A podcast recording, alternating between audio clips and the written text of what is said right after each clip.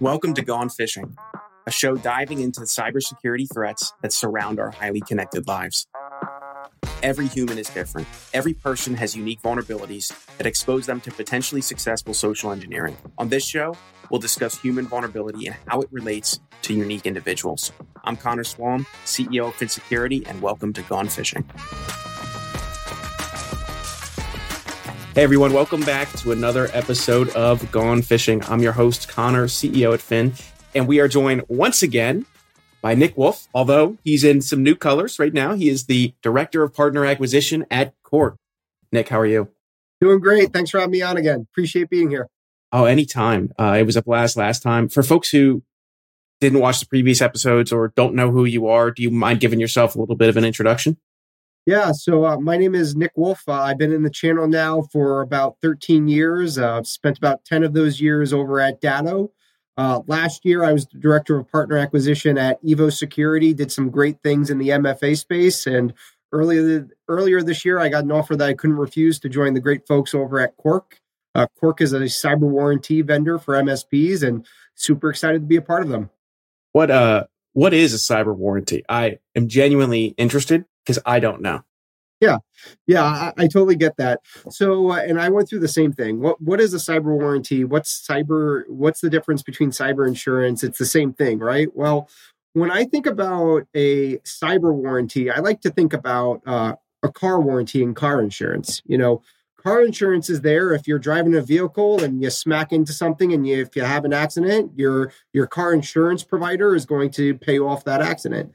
But a car insurance is different than a car warranty. When I think of a car warranty, I kind of think of a check engine light. You're driving your vehicle and something's wrong with one of the parts or components in that vehicle, and the check engine light appears, and you want to bring that vehicle into the shop to really prevent the likelihood from an accident from occurring in the first place. And that's really what we're trying to do here at Cork. We are a cyber warranty, and think of us, or all cyber warranties in general, think of them as a check engine light. So if EDR gets uninstalled, if MFA gets turned off, that could be a check engine light for an MSP to reapproach the cybersecurity posture to really make sure that there's no lapses in coverage of potential payouts from an insurance, cyber insurance provider or a cyber warranty provider. I think that makes a ton of sense. So like, I always thought of car warranties as like, if there's a defect in your car that you were unaware of that should have not existed, you know, you didn't look at the Carfax from the Carfax or whatever. That's immediately where my brain goes. Then a warranty would step into place and say, hey, this isn't right. Let's, you know, make everybody whole. So it's not necessarily insurance, but it, in some ways, I want to say it provides the same outcome. Is that a fair assessment? Or yep. At the end of the day, both insurance and warranty really wants to provide financial protection to the customer. And, you know, that's what we're looking to accomplish. So in like which scenarios, and I know we're venturing into a world where you need to be a licensed insurance agent to talk about these things. So I guess all hypotheticals here. In which scenarios are like, what would be the use case to have insurance instead of a warranty, warranty instead of insurance? On what would those be? Or do you want both all the time? What are your thoughts on that? Yeah, that's really a great question there. I would say in an ideal world, SMBs should have both cyber insurance alongside a cyber warranty, regardless of who your insurance provider is, regardless of who your cyber warranty provider. Because as you know, Connor, really cybersecurity needs to be a multi-layered approach. It's not just about selling, you know, one product, one service, and that's it. So the reason why we see that cyber insurance should be paired with a cyber warranty is really to help fix the problem for SMBs with insurance, because what we've seen on our end is that, you know, cyber insurance costs are really going through the roof, and it's becoming way more complex to obtain a cyber insurance policy as well. You typically have to go through, you know, pages and pages of a cyber insurance questionnaire that the MSP often has to fill out, and it can be a real pain to qualify for cyber insurance. And even if you can qualify for cyber insurance, sometimes it takes, you know, weeks or months to actually get a financial payout during an attack.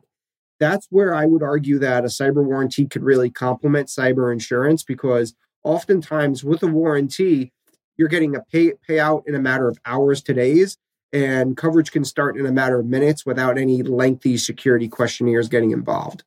So if a cyber insurance policy, and I've talked many times on the podcast before that what it takes to get one is increasing in terms of, you know, I've made the joke that in like 2018, it was, you know, what's your company's revenue? You know, pinky promise that that's your actual revenue. Do you have a heartbeat? You'd get a policy. And now it's like multi-page questionnaires going into what you deploy, how you deploy it, how often you deploy it, how do you verify it's properly managed? What is the process? If a train leaves Chicago at 40 miles an hour and it runs into a train leaving New York at 72 miles an hour, when do they cross? Like, some of the questions are just so bizarre. It's like, how do I even answer this? What, so if that's the process in some cases to get cyber insurance, what is the process to actually get cyber warranties? And what are those things on?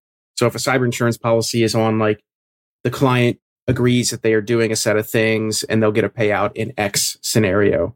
What are actual cyber warranties on? Like, what's the engine in this case going on, our analogy? Yeah. So Cork, we provide an inside out approach. And I'm sure there's other cyber warranties out there that do it as well. But basically with an inside out approach, typically what happens is that the warranty provider is going to tie into the APIs of the MSP's tech stack. So their RMM tool, their EDR tool, their MFA tool, their email security tool, their security awareness training tool, et cetera. That way, the warranty provider can see in real time what cybersecurity measures are in place. So with the warranty vendor, they really don't have to approach the clients anymore saying, who do you use for MFA? Is EDR installed? You don't have to ask those questions in a lengthy security questionnaires, because in real time, the warranty provider is going to be able to see all that information through the API. They're going to be able to see that, yep, this client has 42 endpoints with Ninja RMM installed on it. And all 42 endpoints are protected by, you know, Bitdefender or Sentinel One or, you know, whatever security tool you want to place there. So it's the engine in this case is the tool that should be deployed and managed effectively in an end client. Correct, which is often given out by the warranty provider. So, like, up until now, the scenario we've talked about is like the tool's not properly managed. Does this also, I just spitballing here because I know nothing about cyber warranties. Would this also cover like defects in the tool as well? Or is that, I don't even know if that's a cyber, I don't even know what I'm.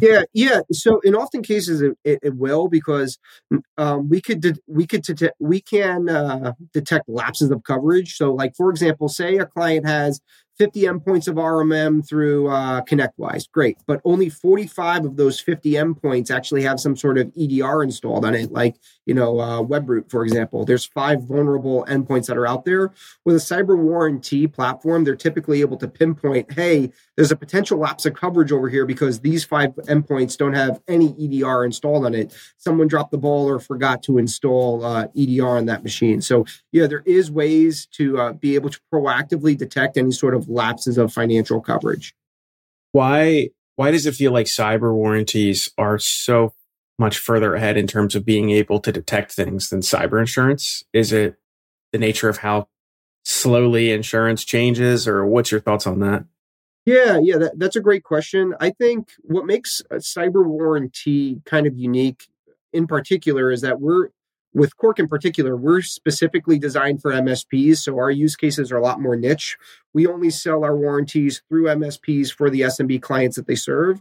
And, you know, what we're seeing with cyber warranties is really that inside-out approach, being able to proactively monitor an MSP's environment for lapses of coverage is making a huge change, because we're able, again, to see those heartbeats in real time. Whereas typically with cyber insurance, again, you're filling out that questionnaire on day one, answering 1 million checkboxes, 1 million questions. After policy activation, there's really no proactive monitoring to watch for drifts in changes or configurations. Yes, you might have Sentinel One installed on all your endpoints when you're checking that box on day one during the security questionnaire. But if something happens in the future where Sentinel One or whatever EDR is not installed, you're now in a lapse of coverage for a financial payout from your insurance broker. That's why about a third of cyber insurance claims are actually denied. That makes a ton of sense. I remember talking to an MSP owner about sublimits, and not even like discussing when they did or did not apply, but like the fact that they existed was a completely new thing to the MSP. So I was like, to get to start like a super hypothetical scenario, I was like, what if one of your users in your client gets gets their account stolen as a result of not enabling MFA and getting their password hacked. It's like a very common thing. And also one of the reasons why you should enable MFA. Yep. Like, well, does your policy have anything that states that, you know, in this event, if that resulted in a larger scale breach, we wouldn't pay because the source of entry is through this client, through this employee at this client that wasn't covered, even though you said they were. And they're like, I have no idea what you're talking about. And that's one of the advantages of a warranty, is because most warranties are able to proactively alert the MSPs that's saying, hey, you need to turn MFA on for, you know, Connor, because Connor's the CEO. We want to make sure that he's protected with MFA. So you should know your financial payout before you even have to submit a claim, because we're able to tell you in advance that, yep, you qualify. That makes a ton of sense. How where's the overlap between warranties and cyber insurance? And do like cyber warranties communicate in any way with the insurance underwriters and whatnot? So there is a little bit of overlap. So a lot of our MSPs, they utilize our cyber warranty as a supplemental coverage to an existing cyber insurance policy, mainly because with a cyber warranty, they're often able to pay off a cyber insurance deductible. And cyber insurance deductibles, they could range $5,000, $50,000. It could be absolutely crazy.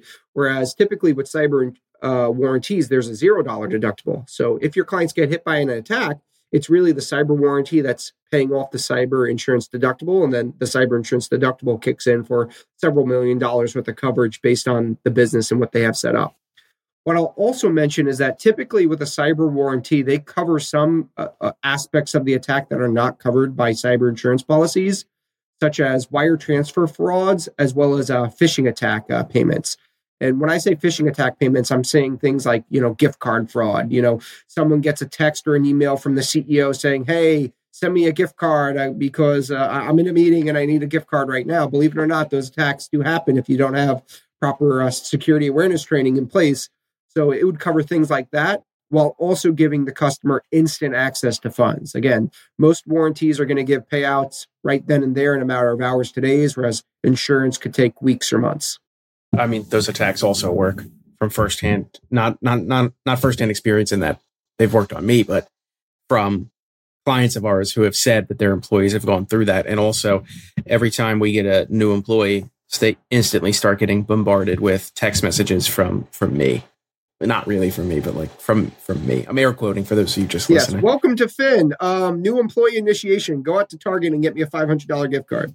Yeah, the funniest is when they're like already if I hired somebody that I knew before they became an employee, and they're like, dude, why are you texting me from this random number? I'm like, what are you talking about? I'm in a meeting right now. And they're like, oh, this must be one of those scams you told me about. Yep. So why do warranties and insurance exist? It feels like they're both trying to accomplish the same thing, which to I guess quote you from earlier was mitigate like the financial loss as a result of cybersecurity incidents or some issues around the technology. Why is there a need for both at this exact point in time?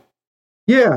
I think cyber insurance has obviously been around forever. It's been around for years, and the coverage there is really unlimited. You could get a $1 million policy. You could get a $100 million policy. Most cyber warranties, you're not going to find a multi-million-dollar cyber warranty. It's really designed for a lower coverage amount, specifically designed for small businesses. I know that with Cork, we have a $100,000 plan and we have a $500,000 plan. Again, both can be paid out in a matter of days because they're specifically designed for small businesses. And really why there is a need for both in Cork's example is going back to my analogy of the check engine light of the car, right? We're proactively alerting our customers for anything that's going wonky in their cybersecurity tech stack or their cybersecurity posture, because we want to reduce the amount of need to ever activate the cyber insurance policy in the first place. Obviously, if you need the cyber insurance policy, it's great that it's there. A cyber warranty should be covering the deductible for it. But yeah, they definitely complement each other for sure. Why do MSPs need both? Do they need one or the other, both in all scenarios and some scenarios? What's your thoughts on that? Yeah, so I would say that in an ideal world, the MSP should have both cyber insurance and a cyber warranty available to their customers. If the customer has neither, I would suggest starting off with a cyber warranty first, only because the ease the ease of it. You know, an SMB can get a warranty in a matter of minutes without any sort of lengthy security questionnaires or anything like that. It's going to be a fraction of the cost of a cyber insurance policy. And typically with cyber warranties, this is something that the MSP themselves can resell to their end user customers. Whereas typically with cyber insurance, the MSP might be helping out with some sort of questionnaires, but ultimately that relationship is going to be through the insurance broker and the end user. The MSP is sort of cut out because they don't have that brokerage license. I think that makes a ton of sense.